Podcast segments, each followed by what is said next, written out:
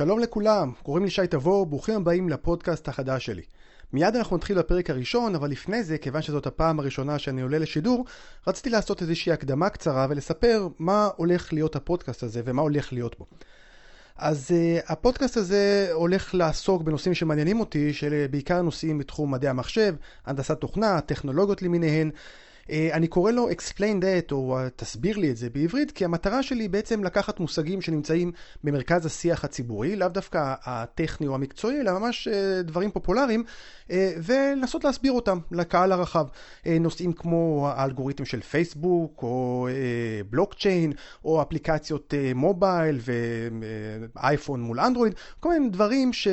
שכל אחד נתקל בהם בחיי יום-יום, והייתי רוצה להסביר אותם. אה, קהל היעד לפודקאסט הזה, אני רואה אותו כמורכב משני סוגים. הסוג הראשון של אנשים זה אנשים שהם לאו דווקא אה, טכניים, או שזה לאו דווקא התחום עיסוק שלהם, אבל בכל זאת אה, מתעניינים במושגים. כמו שאמרתי, המושגים האלה הם מושגים שמקיפים אותנו ביום-יום, ומספיק שיש לנו, אתם יודעים, איזשהו מכשיר טלפון חכם, ואנחנו מכירים את המושגים האלה. אז זה קהל היעד הראשון. קהל היעד השני הוא דווקא אנשים שכן יש להם איזשהו, איזושהי נגיעה לפן המקצועי והטכני של הדברים.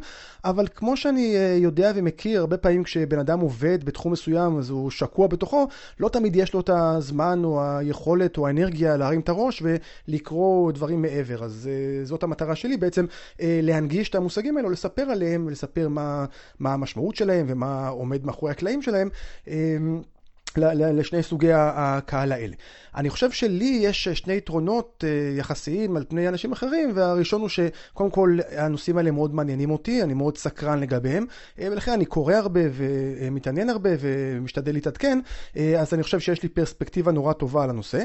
ודבר שני זה שהמקצוע שלי מאפשר לי לעסוק בהם, כי בעצם אני מלמד באקדמיה ומלמד כל מיני קורסים וסדנאות לחברות ולארגונים, ככה שאני מן הסתם צריך להכיר את הדברים החדשים, והרבה פעמים גם ללמוד אותם, ככה ששוב פעם, נקודת המבט שלי היא די רחבה ודי מקיפה, המון נושאים חדשים, שאולי אה, אין לאנשים אחרים.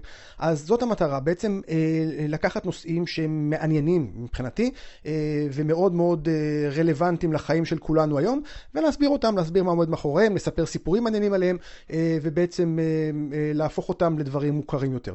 אז אני מקווה שתהנו, מי שמאזין לפודקאסט הזה. מיד אנחנו נתחיל לפרק הראשון, שבעצם יהיה ראשון בסדרה של פרקים שיעסקו בביג דאטה, זה הנושא הראשון שבחרתי. בואו נשמע ג'ינגל ונתחיל בפרק הראשון, שהוא פרק הפיילוט של הפודקאסט.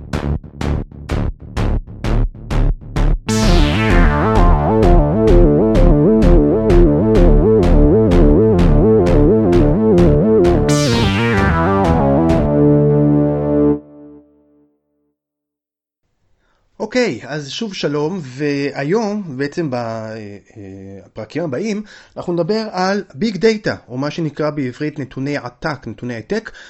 אה, זה נושא נורא חם היום, נורא חזק, שיש לו השפעות מאוד גדולות, נרחבות על המון תחומים במדעי המחשב ובכלל בחיים שלנו. אה, אז בסדרה הזאת אני רוצה קצת לדבר על מה זה big data ומה היישומים שלו, אבל לפני שנתחיל בלנסות אה, להבין מה זה, בואו נתחיל מאיזשהו סיפור קטן, סיפור שהיום כבר הפך להיות ממש חלק מהמורשת של מדעי המחשב, אבל התחיל כסיפור אמיתי. והסיפור מדבר על, על שפעת. בשנת 2009 התגלה איזשהו וירוס שפעת חדש אה, בארצות הברית. הווירוס אה, שילב כל מיני מרכיבים מווירוס אה, שפעת העופות, שפעת חזירים, וכנראה שחלק מה, מהמוטציות שלו גרמו לו להתפשט בצורה מאוד מאוד גדולה. זאת אומרת, אפקט ההדבקה שלו הייתה, היה כנראה נורא גדול. ו, ולפחות דאז, לא זוכר, לא יודע מי מכם זוכר את זה, אבל היו שם פה ושם ידיעות היסטריות כאלה באינטרנט על, על חשש ממגפה שתתפשט לכל העולם, בגלל שמדובר בעצם ב... ב וירוס שמדבק נורא מהר. אה, בארצות הברית, כמו בכל מדינה, יש אה, מרכזים שתפקידם, או משרדים שתפקידם אה, לנטר כל מיני מחלות ומגפות, ובארצות הברית זה נקרא CDC, או המרכז האמריקאי למניעת מחלות. והתפקיד שלו כמובן היה להשתלט על הווירוס, והשלב הראשון, כמו שכולנו יודעים מכל סרט אימה ש, שעוסק בקטסטרופות ביולוגיות, אה, זה לאתר את, אה, את K0, אוקיי? את ה-patient zero, את, ה, את החולה הראשון שבעצם התחיל את, ה, את ההדבקה, אה, ובגדול, בצורה קצת יותר פרקטית, זה לאתר את, את מוקדי ההתפרצות של, ה, של המגפה. כלומר, המטרה היא כמובן להגיע לכמה שיותר רזולוציה מדויקת של איפה המגפה הזאת התחילה ולאיפה... איפה היא הספיקה להתפשט, ואז כמובן לבודד את המקומות האלה ולעצור את ההתפשטות. עכשיו, איך עובד ה-CDC בדרך כלל, או איך בעצם אה, יודעים על מגפות או על מחלות? ה-CDC עובד מה שנקרא מהשטח, כלומר, אה, הוא נשען על דיווחים של, אה, של רופאי משפחה, רופאים כלליים כאלה, והוא מנסה לאתר את, את הבעיות. כלומר, אם רופא משפחה מתחיל לדווח על מקרי שפעת חריגים, אז ה-CDC שולח קורת או בדיקה ומנסה להבין האם מדובר במקרה פרטי או במוקד אה, התפרצות מסוים. יש הרבה, אה, הרבה הודעות כאלה או רק הודעה אחת, אז זה מעניין או, או משנה לגבי השאלה האם מדובר באמת בהתפרצות של מגפה. עכשיו, כמו שאתם בטח יכולים לתאר לעצמכם, התהליך הזה של איסוף מידע מהשטח, או בעצם אה, איזושהי אה, אה, המתנה למידע שיצוף מהשטח, הוא תהליך מאוד ארוך, ובעיקר כשמדובר בווירוס שמדבק בצורה נורא מהירה, אז ברור שעד שה-CDC יכל להבין מה קורה, המחלה כבר קפצה לאזורים אחרים. זאת אומרת, ה-CDC היה כל פעם במרדף אחרי הווירוס הזה, כיוון ש... שבעצם הוא לא הספיק לקבל את הדיווחים מספיק מהר, וקצב ההתפשטות של המגפה היה יותר גדול מאשר קצב הדיווח. אוקיי, באותו זמן בקצה השני של העיר, מה שנקרא, האמת שבצורה אה, מקרית, כמה שבועות לפני שהנגיף התפרץ, אה, מהנדסים בגוגל פרסמו מאמר שבו הם תיארו דרך שבה לטענתם הם יכולים לחזות את מוקדי ההתפרצות וההתפשטות של שפעת החורף העונתית. כל עונה, יש לנו, כל חורף יש לנו כמובן שפעת, אה, ואנחנו יודעים שהווירוסים של שפעת נוטים לעשות מוטציות מכל שנה, בכל שנה, ולכן בעצם המגפה חוזרת בכל, בכל שנה, והמהנדסים של גוגל לקחו את השפעת, את ה... את ה התופעה החוזרת הזאת של שפעת, והחליטו אה, לכתוב על זה מאמר שבעצם מראה איך הם יכולים לנבא איפה אה, תהיה ההתפרצות הבאה של השפעת בשנה הנוכחית, בוא נגיד, אה, על פי דרך אה, חיזוי מתמטית. עכשיו, איך הם עושים את זה? גוגל הסתמכו על מידע אמיתי שפורסם על ידי ה-CDC לגבי מוקדי התפרצות שפעת בשנים 2003 ו-2008. ומה שהם עשו, הם ניתחו מיליוני שאילתות שהוקלדו למנוע חיפוש בשנים האלה. עכשיו, הנה הקטע, הרעיון המדהים שבעצם אה, אולי הוא לא היה חדשני בהכרח, אבל הוא בהחלט הביא תוצאות מאוד מאוד מדהימות. בעצם מה שגוגל עשו, המהנדסים עשו, הם לקחו את, ה, את המוקדי אה, התפרצות שפעת שידעו ששם התפרצו שפעות בין 2003 ל-2008. כלומר, היה פה מידע אמיתי שפורסם על ידי ה-CDC, מידע מהימן שאמר, למשל ב-2005 אה, בקנטקי הייתה התפרצות של שפעת חורף. ואז המהנדסים לקחו את השאילתות ש... שהוקלדו לגוגל, השאילתות חיפוש שהוקלדו לגוגל, מהאזור הזה, ב-2005, בתאריך זמן הזה, והמהנדסים ניסו למצוא מה שנקרא קורלציה או התאמה או מתאם בין הדברים שאנשים חיפשו לבין ה... ההתפרצות של השפעת, ובאופן מדהים הם, אה, הם יישמו את המודל הזה אחרי שהם אה, אימנו אותו על הנתונים האמיתיים בין 2003 ל-2008, הם ניסו ליישם אותו על 2009, כלומר על שנה שבה עדיין אין לנו נתונים אמיתיים, בדיוק השנה שבה התפרצה השפעת.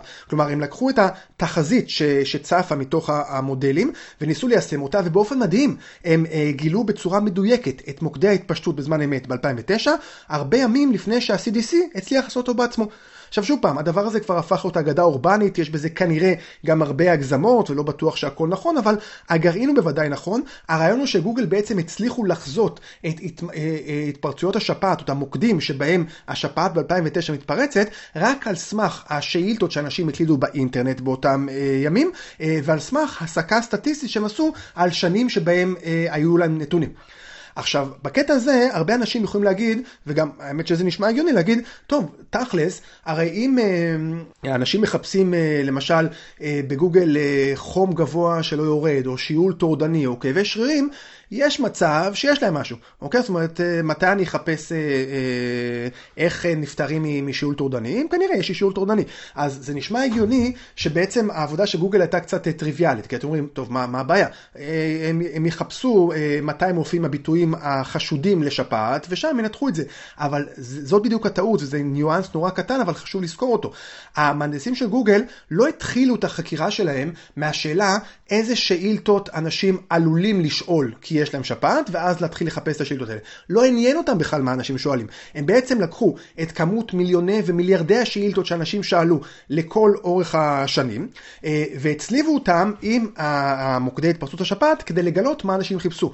כלומר, לצורך העניין, אם למשל אה, בן אדם אה, במוקד התפרצות שפעת, או הרבה אנשים, חיפשו באותו זמן, לא יודע מה, מתכון לפסטה ברוטב פטריות, ויצא במחקר של גוגל ש, שיש קורלציה נורא גבוהה, כלומר יש התאמה נורא גבוהה בין המונח הזה, פסטה ברוטב פטריות, לבין התפרצות של שפעת, אז הם מסיקים שהמונח הזה מהווה אינדיקציה להתפרצות של שפעת. למה? ככה, אין לנו פה איזושהי... אה, אה, איזשהו הסבר או תיאוריה שאומרת למה אה, אה, מה שאנשים חיפשו זה מה שהם חיפשו וזה מה שנותן הסבר או אינדיקציה לשפעת. יש פה רק איזושהי הוכחה או איזושהי הגדרה שאומרת שאם אנשים חיפשו XYZ זה בא בסברות גבוהה עם מצב שבו התפרצה שם שפעת. באופן מפתיע זה עבד, לגוגל הם הצליחו לבודד משהו כמו 40 מונחים או 40 שאילתות שבהסתברות גבוהה הופיעו יחד עם הופעה של שפעת. ו... והנושא הזה גם הלך ונחקר שוב ושוב ושוב בהמון מקומות ויצא כ... כמשהו מאוד אה, אה, אמין. וכל הסיפור הזה נועד בעצם לספר משהו אחד, הגישה של גוגל נבנתה על בסיס שנקרא ביג דאטה. כלומר, מה זה אומר? היכולת להשתמש במידע, לגוגל יש המון מידע בדמות שאילתות שאנשים חיפשו, מאיפה הם חיפשו אותם, כלומר מה המחשב שממנו הם הקלידו אותו, מה האזור הגיאוגרפי, אה, אה, באיזה שעה הם עשו את זה, אה, מה בתאריך, יום וכולי. לגוגל יש המון מידע כזה, יש מידע גולמי, ומה שגוגל עשתה בעצם, היא עשתה צעד אחד קדימה. אה, היא לקחה את כמות המידע העצומה הזאת והפיקה ממנו תובנות חדשות. כלומר, אה, בעצם המהנדסים של גוגל הראו שאפשר לקחת את המידע הזה ולהצליב אותו עם נתונים שקרו באמת בעולם ולגלות התאמה, לגלות שאם בן אדם חיפש XYZ, אה, יש סבירות גדולה שבאותו מקום של הבן אדם יש התפרצות של שפעת. וזה בעצם הסיפור, או בוא נגיד הסיפור המייסד אה, של big data, ועכשיו בואו ננסה לחזור רגע להגדרה מה זה big data. אז big data מורכב משתי מילים, big ו data, אז ה data אנחנו יודעים מה זה, זה מידע. בסדר, אנחנו יודעים מה זה מידע, כל אפליקציה נורמלית שומרת מידע, אה, תחשבו על חברות אשראי, על בנקים, על משרד פנים, כל הדברים האלה תמיד שומרים מידע, אנחנו בתור בני אדם אגרני מידע מאוד מסיביים, אנחנו אוהבים לשמור המון מידע. השאלה היא מה, מה זה big data, מה הופך מידע למידע גדול, ומה זה שונה ממידע ששמרנו לכל אורך האנושות, או אתם יודעים מה, מקביל את זה לכל אורך העידן המודרני או הממוחשב. מהרגע שיש מחשבים אנחנו שומרים מידע, אז למה צריך אה, לכמת את זה פתאום ולהגיד big data? השאלה היא מה, מה הופך מידע למידע גדול. אז אה, יש כל מיני הגדרות ו... פורמליות יותר או פחות, אבל אני רוצה לתת איזושהי הגדרה לא פורמלית, אבל אמירה שקראתי אותה באיזשהו מקום והיא מאוד מצאה חן בעיניי, והאמירה הזאת אומרת, אם מכניסים את המידע לאקסל, לגיליון האלקטרוני של מייקרוסופט, והאקסל קורס, מדובר ב big data. שזה נחמד האמת, כי זה נותן לנו תחושת בטן לגבי כמה גדול זה גדול. אה, כי כולנו מכירים את האקסל, כולנו משתמשים בו כנראה פה ושם, ו... וכולנו יודעים שהוא עובד בסדר, זאת אומרת, אני משתמש למשל המון באקסל כדי להאזין ציונים של סטודנטים וכאלה דברים, והוא עובד לי טוב על מאות אה, נתונים, אה, אולי אלפי נתונים מדי פעם. אף פעם לא הגעתי למצב שהאקסל קורס, אבל תחשבו על זה שאם אתם מכניסים כמות גדולה של מידע לאקסל והאקסל לא מצליח לאבד אותה, כנראה מדובר בהמון מידע. אז שוב פעם, זאת לא הגדרה פורמלית יותר מדי, אבל, אבל זה כן הגדרה שנותנת לנו איזושהי תחושת בטן לגבי כמה זה גדול. אז אני אתן לכם עוד כמה משפטים שנפוצים לגבי ההגדרות של big uh, data.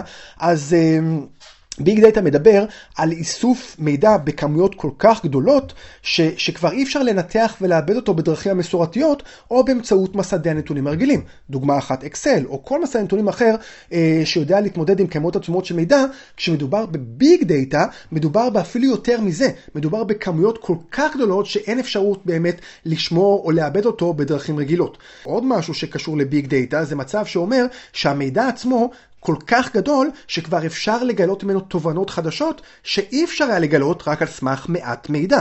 תשימו לב שזה חשוב, הכמות פה חשובה. אם יש לכם עשרה נתונים, אז אולי אה, זה לא אומר הרבה. אם יש לכם עשרת אלפים נתונים, או עשרה מיליון נתונים, או אולי אפילו עשרה מיליארד נתונים, אולי אפשר להגיע לתובנות שקודם אי אפשר היה. ונחזיר אתכם רגע לסיפור של גוגל, אני מניח שכולכם מבינים שכל היופי וכל ההצלחה של המודל הזה של גוגל, אה, עובד על העובדה שהיה להם מיליארדי נתונים. כלומר, אם לגוגל, או אפילו, אתם יודעים, לא, לא לגוגל, נגיד אני, הייתי אוסף מהחברים שלי את כל השאילתות שהם עשו במהלך אה, שנה מסוימת, אה, והייתי מנסה להסיק על זה משהו, לא בטוח שהייתי מגיע לאמת מסוימת מעניינת. כי היו לי 100 שאילתות, 200 שאילתות, אי אפשר להסיק על זה משהו נורא, אה, נורא מעניין, כי יש מעט מאוד מידע. נדבר על זה האמת בעיקר בפרק הבא, אבל, אבל בגדול צריך שיהיה המון נתונים. וברגע שיש לכם מיליארדי שאילתות, פתאום זה מתחיל אה, אה, להציף תובנות שאי אפשר היה להפיק רק על סמך מידע אה, מועט. ועוד משהו שיכול לאפיין את הביג דאטה זה שאנחנו מאבדים המון מידע ומסיקים מסקנות בזמן אמת. זה גם חשוב. זאת אומרת שהרבה פעמים המסקנות צריכות להיות מוסקות בזמן אמת ולאו דווקא בעבוד בדיעבד או post mortem כזה. עכשיו, אה, שוב פעם, השאלה היא, למה זה שונה, או למה big data זה משהו שצף בעשור האחרון, והוא הולך ומתפתח בצורה אקספוננציאלית עם כל שנה שעובר? זאת אומרת, מה, מה זה משנה בין מה שהיה בעשור הזה לבין העשור הקודם, או לפני שני עשורים?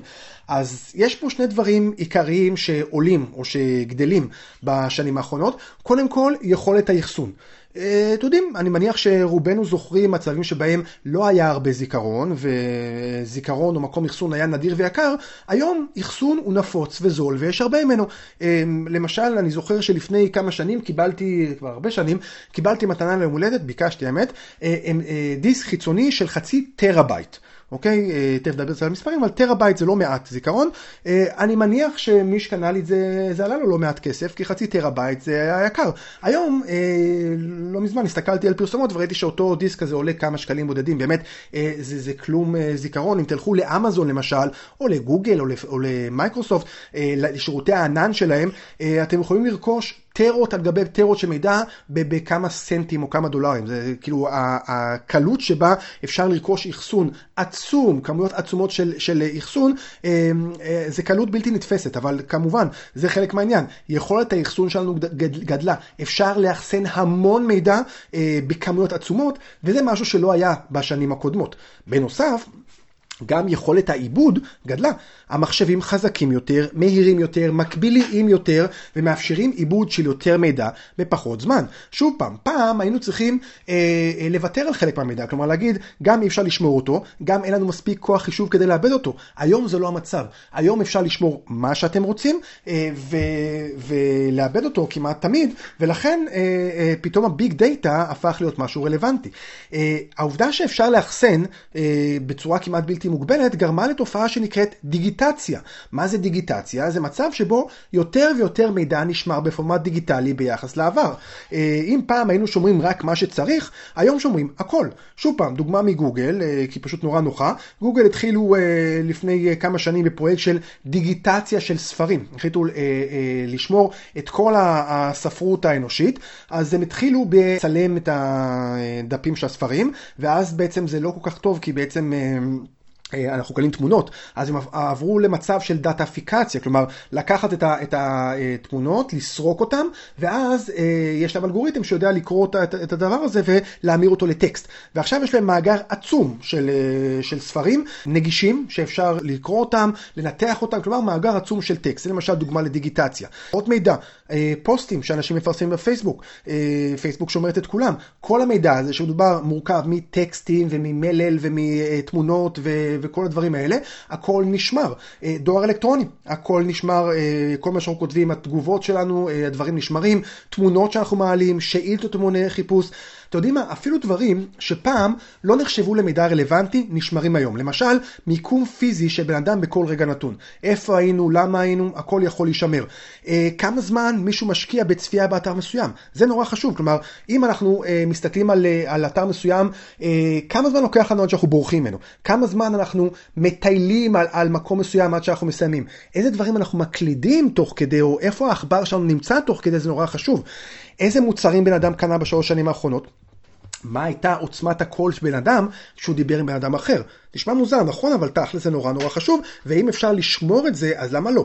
האמת שקראתי המון דברים נורא אה, מוזרים, בעיקר עם הכניסה של ה-Internet of Things, ה-IoT, שבעצם אומר שאנחנו אה, אה, יכולים למחשב כל דבר, או בעצם שמים רכיב אה, מחשובי או רכיב אינטרנטי בכל דבר, הסנסורים האלה, ריבוי הסנסורים שקוראים היום את העולם, אה, הופך כמות גדולה של מידע למאוד רלוונטית. הנה דוגמה נורא מעניינת. מדענים שמו אה, סנסורים על אה, גשר הזהב בסן פרנסיסקו, והסנסורים האלה חשים את התנודות שלו, אוקיי? זאת אומרת, אה, כמה, מה, מה אה, אני לא, לא יודע באיזה מידות מודדים את זה, אבל, אבל כמה הוא מתנדנד. עכשיו, המידע הזה באופן רציף נדגם ופשוט נשמר. נשמר ונשמר ונשמר, ומסתבר שאפשר לנתח את התנודות האלה, ואם התנודות הופכות להיות משהו שעובר רף מסוים, אולי אפשר לגלות פה מגל, מגמה מדאיגה, אולי יש פה איזה מצב שצריך אה, אה, לתקן את הגשר או משהו כזה. זה למשל דוגמה אה, למידע ש, שפעם אף אחד לא התעסק איתו, כלומר מי חשב בכלל לשמור פעם את התנודות של גשר? זה היה גם מסובך לעשות, וגם מה היינו עושים עם זה? מה היינו עושים עם כמויות עצומות של מידע ש, שאומרות כמה הגשר יתנדד בכל שנייה נתונה? אבל היום יש מה לעשות עם זה. אה, עוד משהו שקראתי שהוא מעניין, IBM פיתחה רצפת מגע.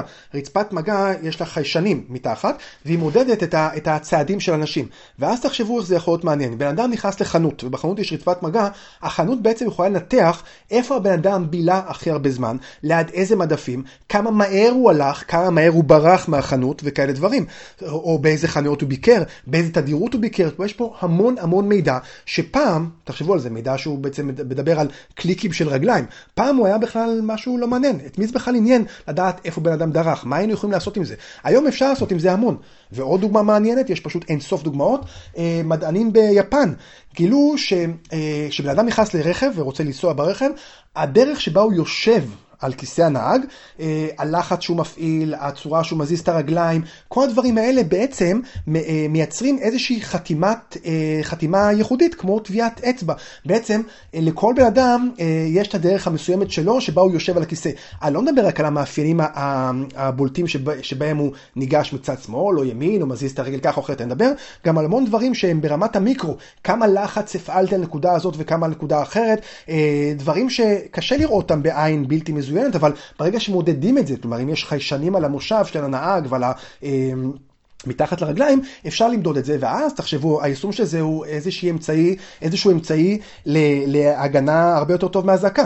אה, האוטו ישתחרר, או המנוע, המנוע הוא להשתחרר רק אם זה הבן אדם, נכון. כלומר, רק אם החיישנים זיהו שזאת חתימת האצבע, אני לא אשתמש במילים יותר בוטות, של הבן אדם הספציפי הזה.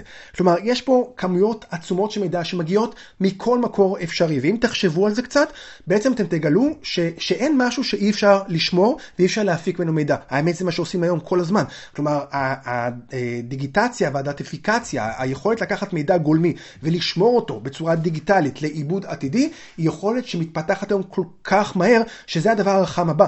בעצם המון חברות אה, סטארט-אפ מתעסקות בזה, שואבות מידע ממקורות שפעם לא חשבנו בכלל שהם רלוונטיים, ומפיקות ממנו תובנות חדשות. זה משהו נורא מעניין, והאמת שהוא אה, תחום מאוד מאוד מרתק ופתוח, כמו, כמו המערב הפרוע של אה, עולם המחשוב. יש פה אה, תחומים אינסופיים ושדות אינסופיים שאפשר לחקור אותם. המידע היום נחשב זהב, המידע נחשב אה, נכס ש... ששווה להשקיע בו, כי אפשר להפיק ממנו זהב. Uh, עוד כמה דברים פורמליים שמאפיינים ביג דאטה נקראים השלושה V, שלושת ה-V, על ראשי תיבות של המילים שמאפיינות אותם. המילה הראשונה נקראת נפח, ווליום. Uh, המילה השנייה נקראת מהירות, velocity, והמילה השלישית נקראת שונות או variety. אה, בואו נדבר על נפח, מה זה אומר מידע, כמות גדולה של מידע. תמיד מצחיק אותי למשל כי... אה, כי לפעמים סטודנטים ניגשים אליי אה, עם הצעות לפרויקט ואומרים לי, יש לי פרויקט שמכיל המון מידע, כמות עצומות של מידע. אני אומר, כמה זה הרבה? אומרים לי, מיליון נתונים. אוקיי? אה, בסדר, זה מעורר הרמת גבה. האמת שאולי אה, מי שלא מבין אז זה, לא, זה נשמע לו הרבה, אבל מיליון נתונים זה כלום. מנועי או דאטאבייסים אה, מסחריים כמו גוגל או MySQL או SQL Server שומרים מיליארדי נתונים כל הזמן. זאת אומרת, אה, זה הקטע שלהם, להתמודד עם נתונים.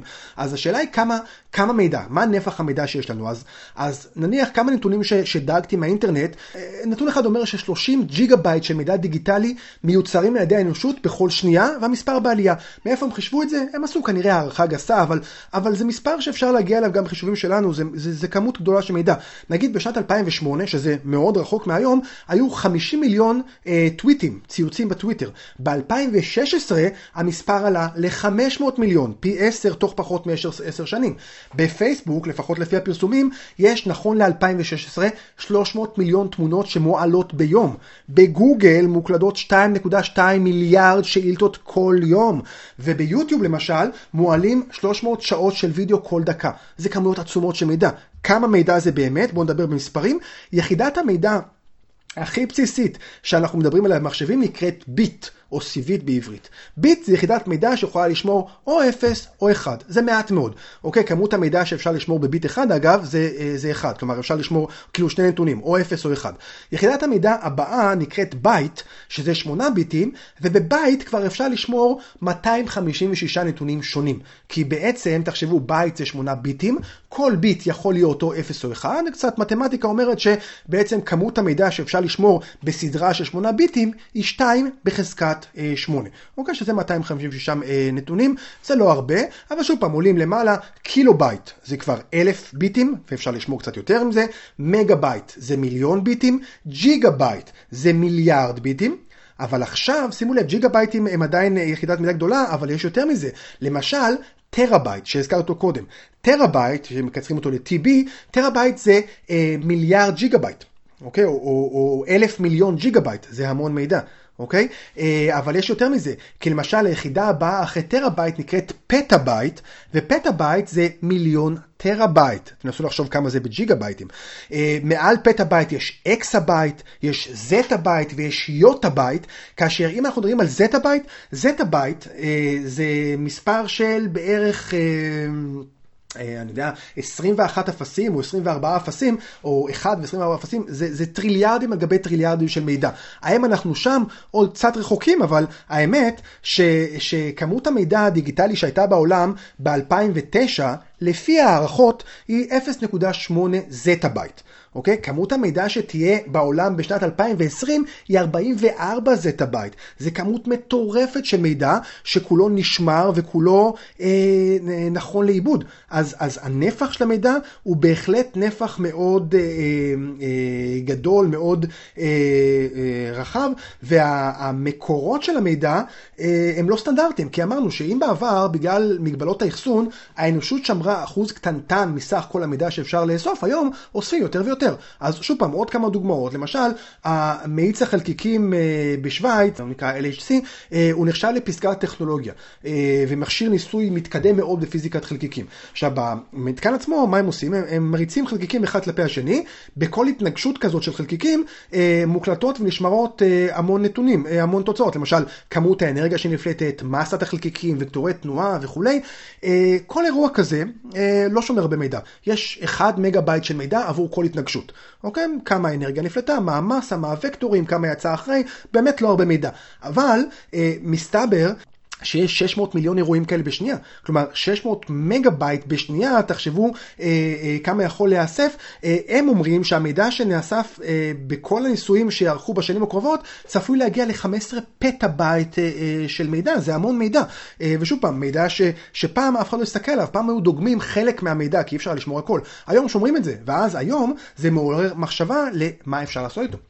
עוד V, אמרנו, חלק מה-V שמאפיינים ביג דאטה זה השונות, הווראייטי.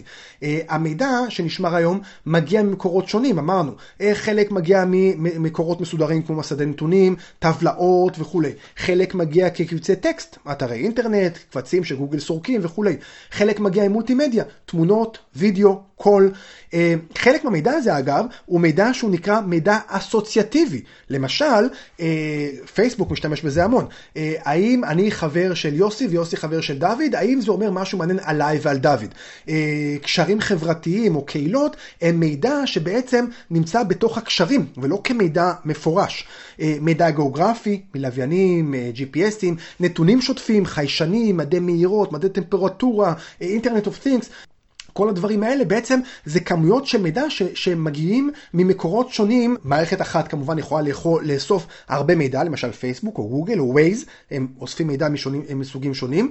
אה, יש מערכות שנותנות לנו מידע מסוג אחד, נגיד מערכות מזג אוויר, מערכות פיננסיות, אבל כדי להפיק ידע מהמידע, בעצם כל סוגי המידע צריכים להיות מקושרים באיזושהי דרך, והבעיה היא שהמידע מגיע בפורמטים שונים ולא בהכרח מובנה, מה שנקרא unstructured, כלומר, אם אני מקבל, או אם תסתכלו על פייסבוק, תסתכלו על הרשת החברתית שלכם, על, על האוסף חברים שלכם, בעצם זה לא בטוח שאפשר בקלות אה, להוציא מידע מהסיפור הזה. כלומר, צריך באיזושהי דרך לבנות אותו, או לתייג אותו, או אם תחשבו למשל על כל הטוויטים ש, שיש בטוויטר. אה, לא בטוח ש, שהם בנויים בצורה כזאת שאפשר ישר לנתח אותו. צריך לעשות איזושהי אה, הכנה או איזושהי הבניה של המידע, כדי שאפשר יהיה לעשות אותו משהו אמיתי.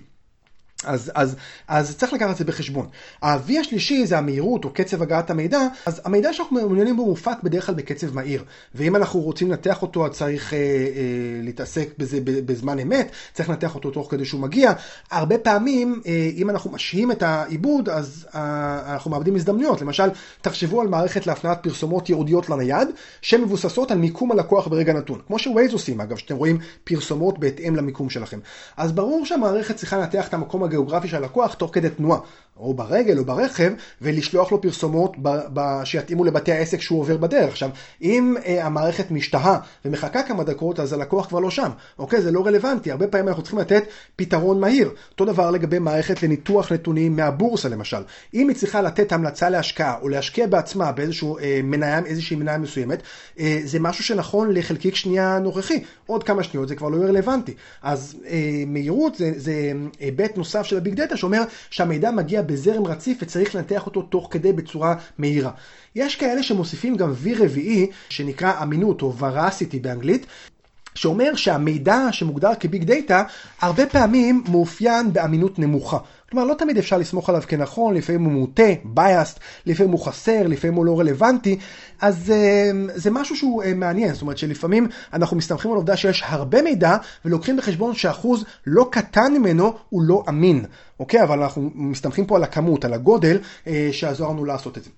אז, אה, אז בעצם, אה, אם נסכם פה כמה דברים לקראת סוף הפרק, אנחנו נדבר עוד הרבה על זה בפרק הבא, אז ראינו שביג דאטה זה כמות עצומה של מידע, באמת עצומה במונחים אה, תנכיים, מה שנקרא, ממש כמות גדולה של מידע, שמגיעה ממקורות לא צפויים, או לפחות שלא היו צפויים בשנים הקודמות, אבל הם כן צפויים עכשיו, היא נובעת מעלייה ביכולת האחסון והעיבוד. אנחנו יכולים היום פרקטית לאחסן כמות עצומות של מידע, לשמור אותם באמת, ויכולים גם לעשות בו שימוש, יכולים לאבד אותו, כי יש לנו מעבדים או מחשבים יותר מהירים, ואז המידע מגיע ממקורות לא צפויים, כמו סנסורים שמפוזרים ברחבי העולם, מצלמות, אה, רשתות חברתיות, טוויטים וכל מיני דברים כאלה. והמידע גם הרבה פעמים מגיע בצורה מהירה וצריך לאבד אותו בצורה מהירה, כי אחרת אין מה לעשות איתו. אז זה ביג דאטה. אז אה, אנחנו נסיים בעצם היום את הפרק הזה, אני מקווה שזה עורר את התיאבון שלכם. אה, כשיעורי בית להמשך, אם בא לכם, אז תנסו לחשוב על כל מיני מקורות מידע לא סטנדרטיים. שבוא נגיד שלפני 10 ו-15 שנה הם הוגדרו כלא סטנדרטיים, אבל היום הם נחשבים לסטנדרטיים מאוד, שאפשר לאסוף מהם מידע ולעשות איתו משהו. תנסו לחשוב מה אפשר לעשות איתו. כלומר, אה, איך המידע הזה שפעם... קודם היה, בוא נגיד, נקרא לזה לא ראוי למאכל, או מידע שאף אחד לא חשב אפילו להתמודד איתו, היום הוא מידע שאפשר לשמור אותו, ואולי אפילו באמת שומרים אותו, ואפשר להפיק ממנו תובנות. תנסו להסתכל בעולם מסביבכם, בעולם הדיגיטלי מסביבכם, בעולם הפיזי מסביבכם, ולחשוב על סוגים כאלה של מידע, ואיזה תובנות אולי אפשר היה להפיק מזה. מי יודע, אולי אפילו תגיעו לאיזשהו סטארט-אפ חדש בתחום הביג דאטה, זה באמת אחד התחומים החזקים והרווחיים שיש היום. אז אה, אני מקווה שהיה פרק מעניין. עד אה, הפעם הבאה, שנמשיך לדבר על ביג דאטה, שיהיה לכם אה, המשך... יום מעניין ופורה, ושוב, תפתחו את העיניים, תנסו לראות את הביג דאטה שנמצא מסביבכם. היו שלום.